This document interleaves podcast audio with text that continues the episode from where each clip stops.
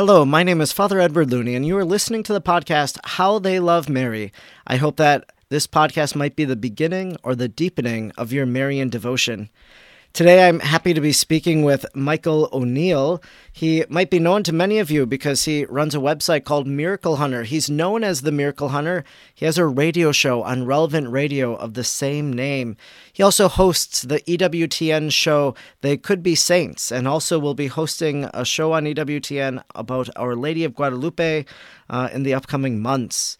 Can, he's also an author of 365 Days with Mary and the latest book, Virgin, Mother, and Queen Encountering Mary in Time and Tradition, which he co authored with another good friend of mine, Robert Fastiggi.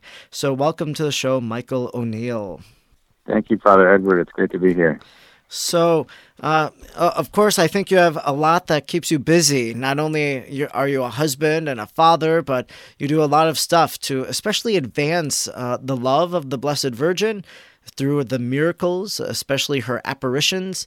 Your website, Miracle Hunter, is one of the great websites that kind of chronicles all of the Marian apparitions, from the ones that have been uh, authoritatively approved to kind of the lesser known ones that maybe a bishop has made a statement about, and even to those that might be uh, not with the good graces of the church that have been condemned or maybe kind of dismissed. So, I guess maybe before we start talking about Virgin Mother and Queen, what was the big inspiration behind Miracle Hunter and that website? Well, I think um, it's one of these things where I probably traces to my interest in Our Lady of Guadalupe. Um, I uh, as a youngster, my my mother had a great devotion to Our Lady of Guadalupe, and so she kind of instilled that in me growing up. And anybody who knows the story of Our Lady of Guadalupe, of course, knows uh, the the incredible story some might refer to as the second greatest story ever told, where this uh, this man uh, Juan Diego uh, unfurls his tilma and shows the image of Our Lady of Guadalupe to the bishop elect, and it converts nine million people in, in ten years, and, and many people uh, continue to have a devotion to Our Lady of Guadalupe. So you can't even talk about uh, that that great uh, devotion without talking about miracles. So I think as a youngster growing up, knowing that story and knowing how important it was to my mother, uh, that was always something that was of interest to me. And I think when I got to uh, Stanford, I took I started studying archaeology a little bit on the side, in addition to my mechanical engineering studies, and I took a class where we had to write a story about um, an artifact and I chose Our Lady of Guadalupe, of course. And in the process of going through and collecting all the information on of Guadalupe, I learned, you know, this is not a singular occurrence in history where Mary has appeared. There's been as many as 2,500 cases as identified by the great uh, late Mariologist Father Rene Laurentin. He said 2,500, and I've documented those 2,500 on my website, miraclehunter.com. So I think you know over the years, um, you know, this has been a, a, great interest of mine, but it would probably just stem from my mother's uh, Marian devotion that sort of set me on this path. Yeah, you know, it's always interesting how we're influenced by our close sphere, whether that's our family, whether that's a friend, and we see their influence. And I know the same was for me, that my grandmother was very devoted to the Blessed Mother and prayed the rosary, and, and that was just something that was handed on to me. And I saw other people in my community who were going on pilgrimage to different places. And uh, that really left a mark on me. And as from your story, it left a mark on you, which then not only has it led you to catalog all these apparitions of Our Lady, but you've really become known as one of the experts on Marian apparitions, and and that led you to write this book with Dr. Fastiggi, who's a professor of theology at Sacred Heart Seminary in Detroit, called Virgin, Mother, and Queen Encountering Mary in Time and Tradition, available from Ave Maria Press. And the uniqueness of this book, I think, and it's something that I thought should have been done for a long time. I'm so glad that you guys have done this, is to really look at kind of the doctrinal elements, the doctrinal teaching of these Marian apparitions, but then also as we look at these titles of Mary, to then look at the apparitions in which they become quite known to us. For example, you know, in your book, Mary as Blessed. And so you talk about Our Lady of Knock or Mary as Virgin, Our Lady of Guadalupe. You know, that's, as you talked about Guadalupe, that's something that's always struck me about the Guadalupean apparition is that Mary confirms her perpetual virginity before, during, and after. She calls herself the ever virgin. But she says that at Guadalupe, but then for us to unpack that, to look at how it is throughout time that we've come to believe that Mary was a virgin before, during, and after the birth of Christ. And what was it like for you, I guess, going through all these different titles of Mary and attaching uh, an apparition and really being able to reflect on these appearances, these messages, these titles of Mary? What was that like for you going through that with Dr. Fastiggi? Well, I was so blessed to get paired with Dr. Fastiggi. Of course, um, you know, I, I know that you are a very active uh, member, and uh, I get I get lots of emails from you regarding the Mariological Society of America. We're both members of that, and uh, Dr. Fastiggi is as well the former president. And I was very honored. I, I really think he is really represents some of the finest in Marian scholarship that we have in the United States and the world. He's he's absolutely incredible, and just even even some of these side conversations I've had with him throughout the years, it just he blows you away with uh, how he can extemporaneously uh, quote encyclicals about Mary or uh, the writings of saints. It's just absolutely amazing. So so honored to get to write this book with him. And uh, one of the fun aspects, as you mentioned, is that we went through the ten most highly approved Marian apparitions, and so those are those things that happened from the Council of Trent and beyond. It's 1545 to 1563 is the Council of Trent. But it was in those years that they decided that Marian apparitions and other miracles need to be investigated with uh, serious study, with science where available. And so uh, there are 10 cases uh, throughout history that really have been approved fully by the local bishop and then recognized by the Vatican um, after those years. And so, um, but we were able to take each and one of those 10 and match them up with sort of the a traditional Marian title. As you mentioned, Our Lady of Guadalupe, we looked at Mary as Virgin, and any number of others, our, the Mother of Sorrows, Our Lady of La Salette, um, Our Lady as Advocate, uh, our, the Lady of Pontmain. So um, there are different aspects to Marian devotion, and uh, those come out in the Marian apparition. So we were able to in, in a very exciting way, tie those two together, these, these uh, the pious tradition and the great stories that have been investigated and validated by the church, but also the uh, Mariology behind it all. So it was, it was so, uh, such an entertaining and rewarding uh, exercise to go through there with Dr. Fastiggi you talk about the Vatican approving these different apparitions. And as I look at the list, I can only recall, you know, the many year pontificate of John Paul II and how he was a pilgrim to many of these places. I'm sure that in Ireland, he went to Knock. I, I believe he went to Guadalupe. He went to Lourdes for sure in uh, France. Uh, I'm not sure about the other French apparitions, La Salette, Rue du Bac, Pontmain, but I know for a fact in, when he was in Belgium, he went to Banneux and to Beauraing, and, and surely he went to Fatima. So we see that even the Holy Father um, in the past, and even Pope Francis, he's been to Fatima, he's been to Lourdes, uh, and maybe, yes, he went to Knock during his uh, apostolic visit to Knock. So he's been to a lot of these different apparition sites. So not only do ordinary people go on pilgrimage there, but even the, the great uh, influencers, the, the great hierarchy of the Catholic Church uh, makes visits to these places of apparition out of all of the and, as, and as and as you know, Father, it's the um, the very setting foot of a pope on an apparition site is a sign of Vatican recognition. The Church will not allow, in its wisdom, a pope to visit sort of a uh, unapproved apparition site because they know the optics of that give it some credibility, or it just shows the faithful that uh, that a pontiff would would uh, would would go to that place to venerate Mary. So uh, for example, uh, Medjugorje, which is a controversial and current uh, Marian apparition claim going on, uh, Pope Francis, I think, was in Sarajevo, for example, and uh, during that trip, uh, he was encouraged to just pay a visit to uh, the alleged apparition site of Medjugorje, but he refused because even if he may personally believe in it, which it doesn't seem that he does, but if he were to believe in it, just setting foot on it would be a sign of Vatican recognition. So there are any number of other ways the church shows recognition, but it's very significant, as you point out, that uh, when a pope sets foot on an apparition site, that that's a sign that the church is behind it. Even when it comes to Champion, Wisconsin, for example, when our Holy Father Pope Francis made his visit to the United States a number of years ago now, there was a petition from the mayor of Green Bay really wanting to bring the Holy Father to Green Bay maybe to say Mass at Lambeau Field to mark that hallowed ground of the Green Bay Packers, but then also to visit that mm-hmm. place of Marian apparition, which our bishop, Bishop Ricken, approved back in 2010. And I know you've been there a number of times as a pilgrim and have done a lot of work to promote that message here in the United States of, of that apparition. So hopefully, one day, maybe our Holy Father whoever it might be in the future, whether Pope Francis or someone else, might make his own apostolic visit to Green Bay to that place of approved Marian apparition.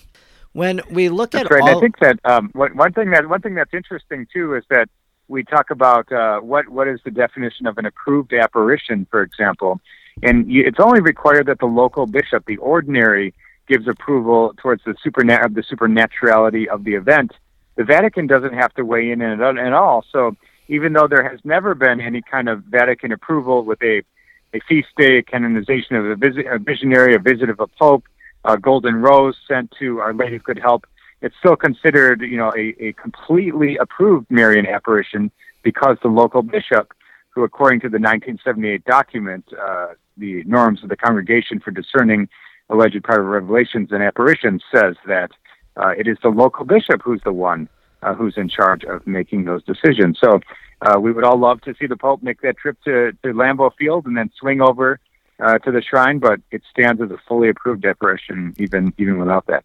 Yes, you're right about that. And one of the things when we talk about these apparitions of Our Lady, and when we when we talk about the study of Mary overall, what we call Mariology, uh, you know, for the common person, they might not have a, a grasp or an understanding of all of the different teachings about Mary. And it's often that these apparitions of Our Lady are the the things that they know about Mary. That people are very devoted to Fatima or to Lourdes or to some of the unapproved apparitions, even as you mentioned earlier to, to Medjugorje, that this is kind of where people get their knowledge of Mary, how they know about her. But what's really valuable about your book is just looking at the doctrine, the dogma, just helping us to understand the historicity of devotion to Mary that that really it goes all the way back to the sacred scriptures. The very first chapter, Mary is blessed. Well, that was the words of um, uh, of Saint Elizabeth when she says, "Blessed are you among women, and blessed is the fruit of your womb." So so we see here kind of the biblical foundation of all of these different titles, all the different devotions to Mary, but then the theological, looking at the different ways in which the saints have written about Mary, how they've reflected about her over the years. So I think that's one of the great things that your book with Dr. Fastiggi does is that it kind of grounds the popular Marian devotion of apparitions within the greater context of the study of Mary and helps us to come to appreciate her in uh, a different way for, for many people.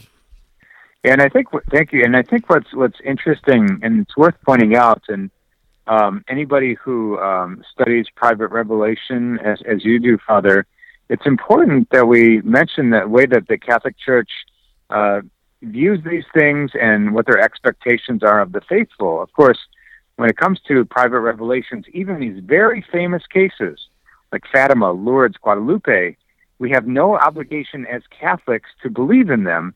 Uh, it, if it's helpful to our faith, we should embrace them and honor Mary under those titles and pray to her with those devotions. But uh, we're not required to, um, as Catholics, to do that. Um, we're, of course, the, the words and works of Jesus Christ as found in sacred scripture and uh, given to us throughout tradition, uh, those are the essence of our faith. But these things like uh, Marian apparitions, while they're exciting and they really bolster our faith to, to know or feel with confidence that the church is behind it, uh, that Mary did in fact walk amongst us uh, throughout history, uh, we're not obliged at all to believe in in, uh, in private revelation. So, um, you know, I think that's an important thing for people to keep in mind when they're. It's almost like choosing a baseball team. Who are you going to cheer for? People are really attached to their, you know, Marian devotions and to the apparitions and whatnot, and I am as well. but it's really important to understand that this is not the center of our faith. This is a boost to our faith that draws us closer to Christ. Yeah, when it comes to, to these Marian apparitions, I know for myself when I wrote this book this past Lent, A Lenten Journey with Mother Mary, that when I would talk about the book, I'd always share that these messages of Mary that she gives really are an echo of the gospel, that Mary doesn't give us anything new. She just helps us to point us always back to her son Jesus. And so so if that's what the Marian apparition does for us, well that's great. That's exactly what it's supposed to do. And even in the dogma, we we've seen in the church history for many years that sometimes when there was something that we thought about Jesus and then people said, "No, that doesn't seem right." Well, then they looked at it in relationship to Mary so when someone denies that that Jesus is a divine person, well, they look at who Mary is. Well, Mary is the mother of God. She is the mother of the divine person Jesus, who has a human and a divine nature. And so so sometimes Mary can help even orient our right belief and bring us back to right teaching uh, about these different aspects of the Lord Jesus and about the faith. And even when we go wayward, as, as was the case so many times when she would speak to us, that she would give that message, and so many people would come and they would experience the grace of conversion and healing, and they would begin to take up the spiritual life. So I think that's the real blessing of all of these Marian apparitions? Absolutely, I think that um, they they have great meaning for the faithful throughout the centuries, and they can really really bolster our faith. And it's just uh, important to to have the proper perspective on uh, what they what they can mean and, and what we are obliged to believe about them. How many of these Marian apparition sites have you been to, especially the ones that you write about, but of course, some of the other ones that do enjoy the approval of the church? Well, I've been to many Marian apparition sites, and one, one thing that I feel very privileged to do is that every year I lead an international pilgrimage. And uh, this past year we went to France and Belgium, and there are so many, as you know, Father, there are many apparition sites throughout France, throughout Belgium. There are two big ones in Belgium, in Beauraing and Banneux. 1932, 1933, those occurred, fully approved by the church. And so, um, so I, I love to take pilgrims to these Marian apparition sites, and every year we go to somewhere uh, unique and different. And this next year, in October, we're actually be going to um, uh, Poland and Lithuania.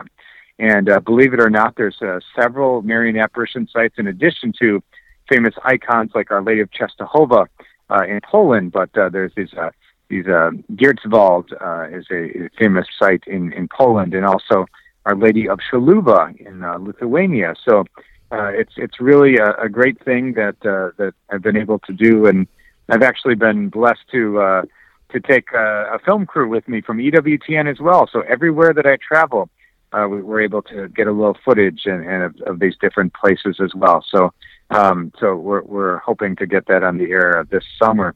But uh, but yeah, there have been many many occasions to visit Marian apparition sites throughout the world, and for those people who aren't able to do international travel, of course, right here in our own country, we have uh, Our Lady of Good Help.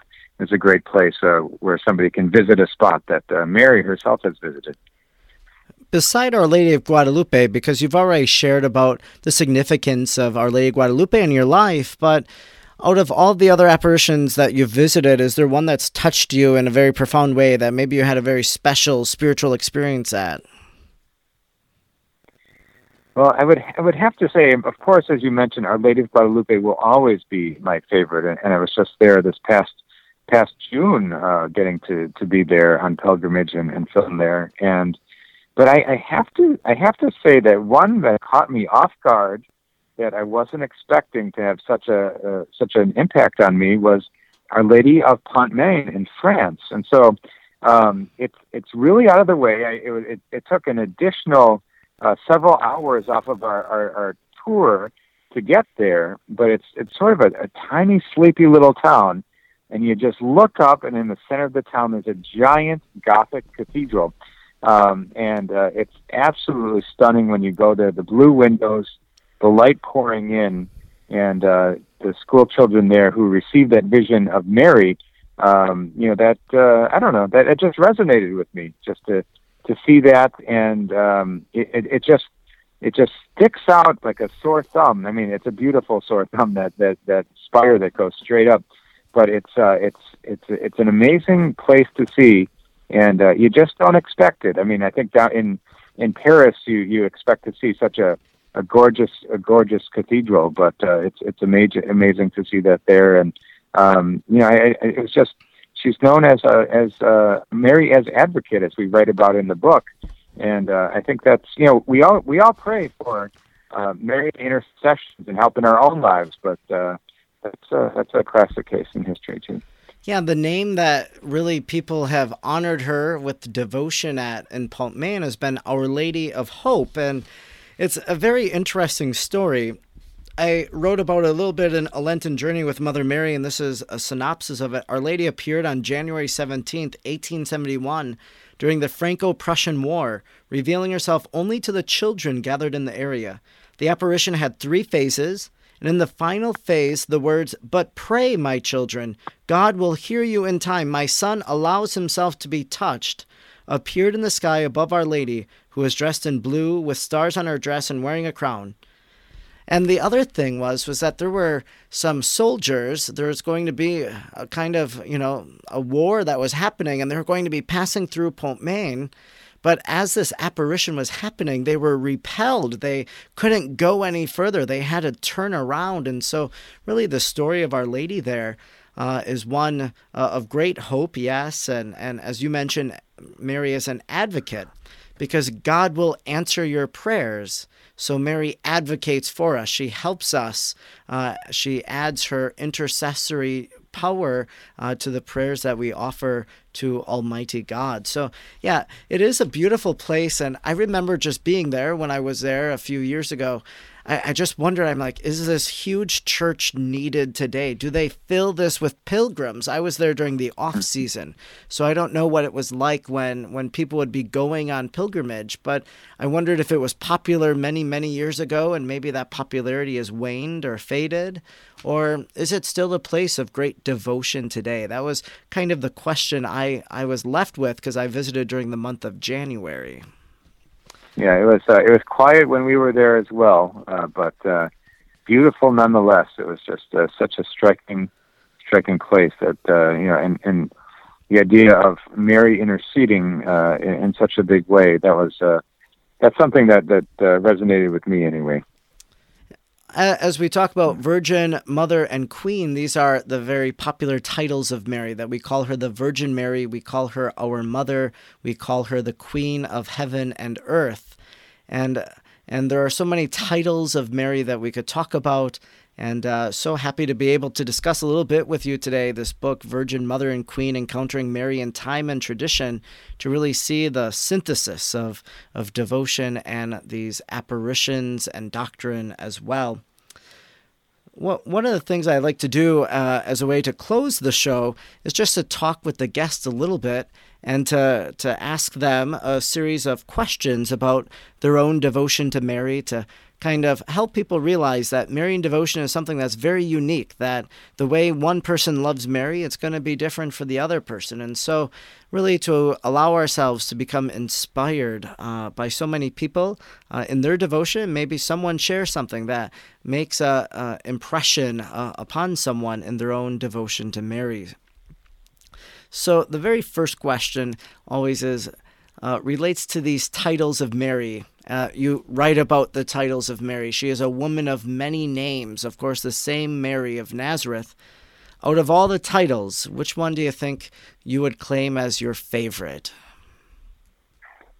Yeah, there are many to choose from, and I have a website, uh, 365dayswithmary.com, that has several hundred, excuse me, several hundred Marian titles on it. So uh, I, I, have uh, run into a lot of them, but I do really enjoy, strangely enough, the Mary Untier of Knots uh, title, which I think uh, any person can uh, appreciate that title in the sense that we all have challenges, we all have difficulties, we all have knots in our own lives, and um, Mary is the number one person to turn to to help us get through those knots. So um, I know that's a, a favorite devotion of Pope Francis. So I, when he uh, when he started talking about that one as well, that uh, that's uh, always always caught my attention. So Mary Untie of, of Knots, pray for us.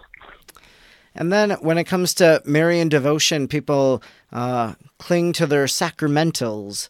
Sometimes it might be a rosary or a medal they wear, the scapular. Is there a favorite sacramental that you have?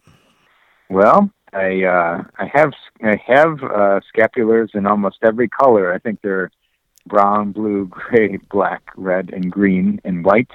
Um, but a, a uh, miraculous medal is uh, is my favorite sacramental.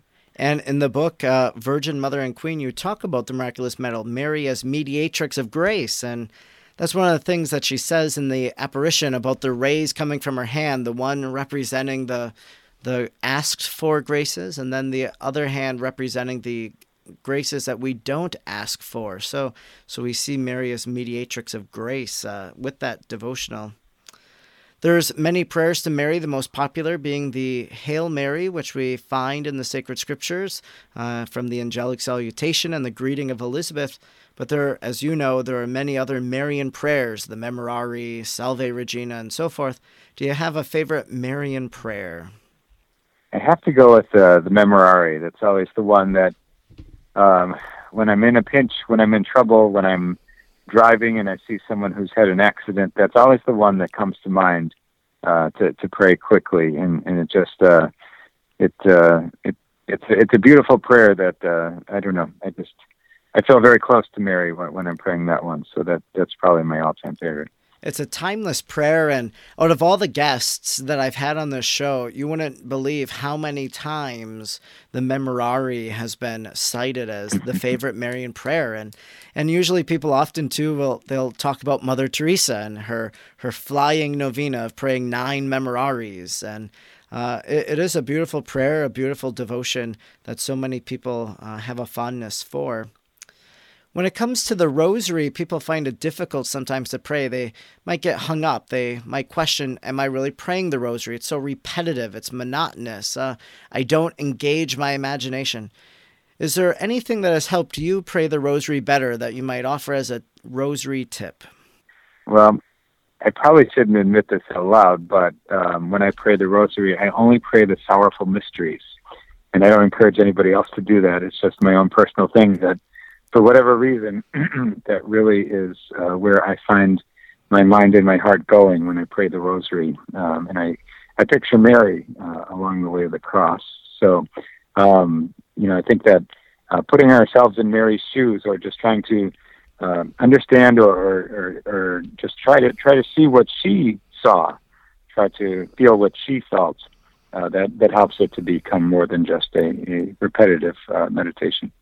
Well, it's interesting that you say you only pray the sorrowful mysteries of the rosary because I have a friend of mine who says that when he prays the sorrowful mysteries, he always has to pray the first glorious mystery because he says he wants to take Jesus off the cross. And so he prays mm-hmm. the resurrection then so that Jesus isn't just left there on Calvary. But Mm. But, but I, I really enjoyed and uh, appreciate what you said about really feeling what she felt, trying to see what she saw, uh, you know, placing ourselves there uh, in the footsteps of Mary and, and living those rosary mysteries with her. Beside Mary's many apparitions and uh, Mary's apparitions throughout time, we know that she first appears to us in the pages of sacred scripture. And uh, there are so many different Marian passages, and we reflect upon those in the Rosary. But is there a favorite story of the Bible that Mary features in that that you enjoy, that you have a, a fondness for?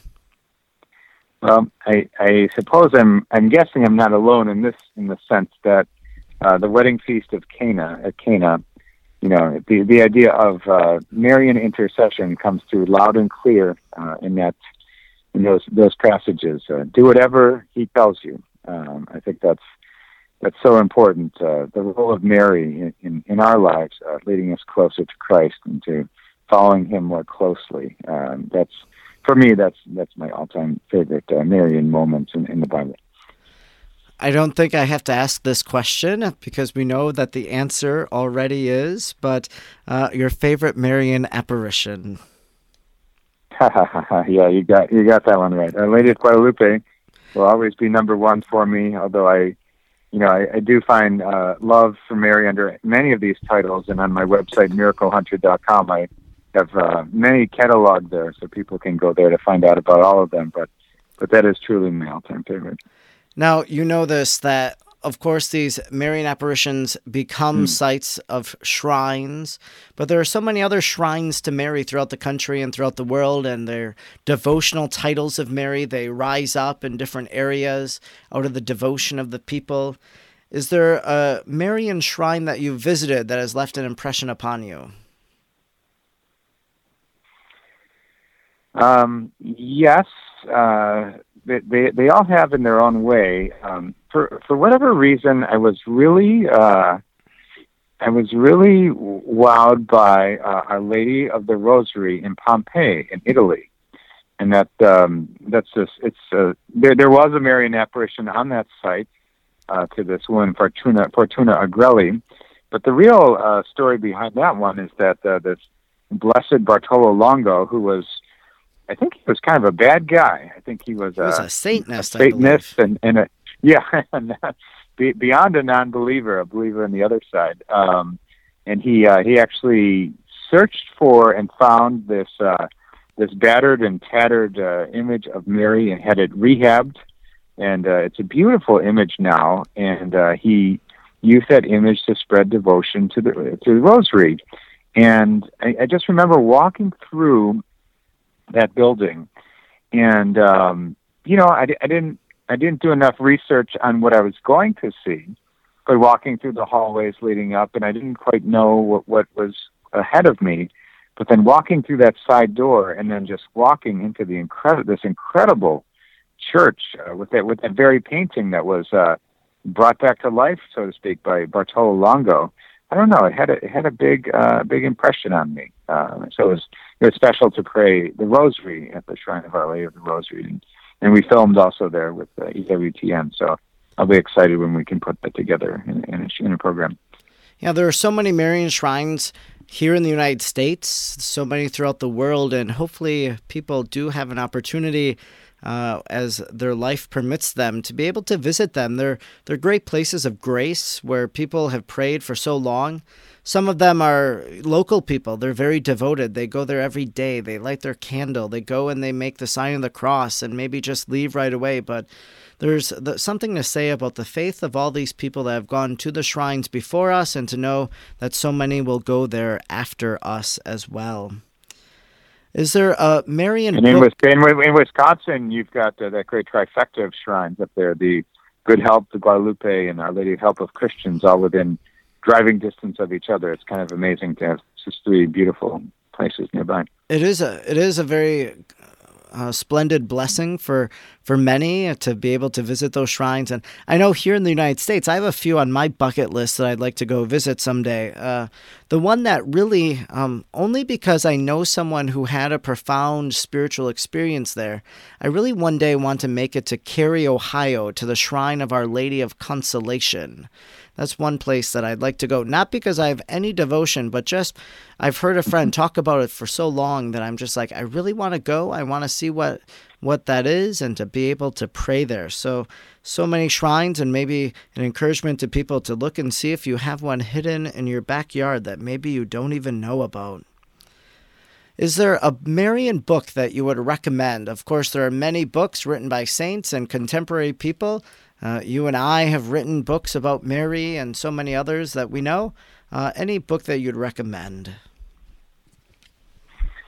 Ooh, that's a tricky one. My first instinct is to recommend Virgin Mother and Queen, but uh, aside from that one, uh, of course, uh, St. Louis de Montfort's uh, True Devotion to Mary is an incredible one. And another one that's interesting is Blessed Anne Catherine Emmerich, talking about the life of Mary, where, of course, this is not anything found in the Gospels, and we can't look at it as if it were gospel truth, but for those people interested in private revelation who want the insights of a saintly person and perhaps in an inspired way, um, it's pretty incredible to read what she writes about Mary. And I have to say that um, you probably know this: the, the House of Mary in Ephesus was found uh, because of the writings of Anne Catherine Emmerich, in that book, The Life of Mary, is that there was followed uh, to a T, kind of like a uh, Indiana Jones type style mystery, where they read the book, the the people who found that uh, that house, and they located the actual spot of Mary, Mary's house where she lived with Saint John, as validated by archaeologists and as stamped with an imprimatur or a uh, indulgence, excuse me, by popes, visited by saints and popes alike. Um, so I think it's kind of incredible. Um, that's not to say that everything that she uh, Anne Catherine writes is true, but uh, certainly it's something that's uh, fascinating to me. Yeah, what I appreciate about her, especially, is that so many people have those questions about what happened in the life of Jesus or in the life of Mary at certain points. And so I always think that those books of the mystics, whether it's Marie of Agreda or Anne Catherine Emmerich, that they kind of help to fill in the curiosity, the uh, imagination of our minds that we want to know this information. And whether or not it's true or not, but it helps us to to be able to have a wholer picture um, at the same time as we make our way through it. You know, one of the things I like doing for, for different periodicals is to to kind of look at you know, these different biographies of Mary, Maximus the Confessor, Marie of Agreda, and Anne Catherine Emmerich. And so I've done it before for Catholic Digest on the Annunciation or the Assumption, and, and just trying to see what do these three biographies, what are the commonalities, are there differences? But really, it does help to give a, a more clear picture of, of Mary's life and the life of the Lord Jesus. So, so thank you for recommending Anne Catherine Emmerich. The last question uh, relates to when we go to church on a Marian feast day, when we go for the Assumption or Mary, Mother of God or Immaculate Conception, we will always sing Marian hymns. Is there one hymn that you always hope that they might sing on the occasion of a Marian feast day? Mm, that's a good one. Uh, Salve Regina for me would be the, my number one. Okay, and and of course that'd be the chant version I'm taking, like the one that you'd hear in the monasteries. Yes. Well, yeah, wonderful. exactly. Well, that's great. Yeah. Well, it's been so wonderful to speak with you today, Michael, about Marian devotion and to uh, really come to know more about the titles of Mary, her apparitions, and to really uh, share about your book that you co wrote with Robert Fastiggi, Virgin Mother and Queen Encountering Mary in Time and Tradition. If people want to learn more about you, Michael, uh, how might they do so? Well, the best place uh, for people to connect with me is at miraclehunter.com and that's got all the information on uh, the Marian apparition research that I've done, all the books, and connections to my social media. I'm on Facebook and Twitter, so if people want to uh, follow me there, uh, they can connect with me on social media as well. And you can always tune into his show, The Miracle Hunter, on Relevant Radio and look for his documentary series on EWTN. And so uh, you, you surely do get around, uh, especially to spread the love of the Blessed Mother. And so I'm sure she smiles at you for all the good work that you have done and that you will continue to do. So thank you for all that you do to, for her and to make her greater known. Thank you, Father. It's been great to be with you today. And so you've been listening to the podcast How They Love Mary. I hope it has either been the beginning or deepening of your Marian devotion. You can follow me, Father Edward Looney, on Facebook, Twitter, or Instagram at the handle at FR Edward Looney. If you like this podcast, please leave a review so others may find it. Until next week, let us remain united in prayer to Jesus through Mary. God bless.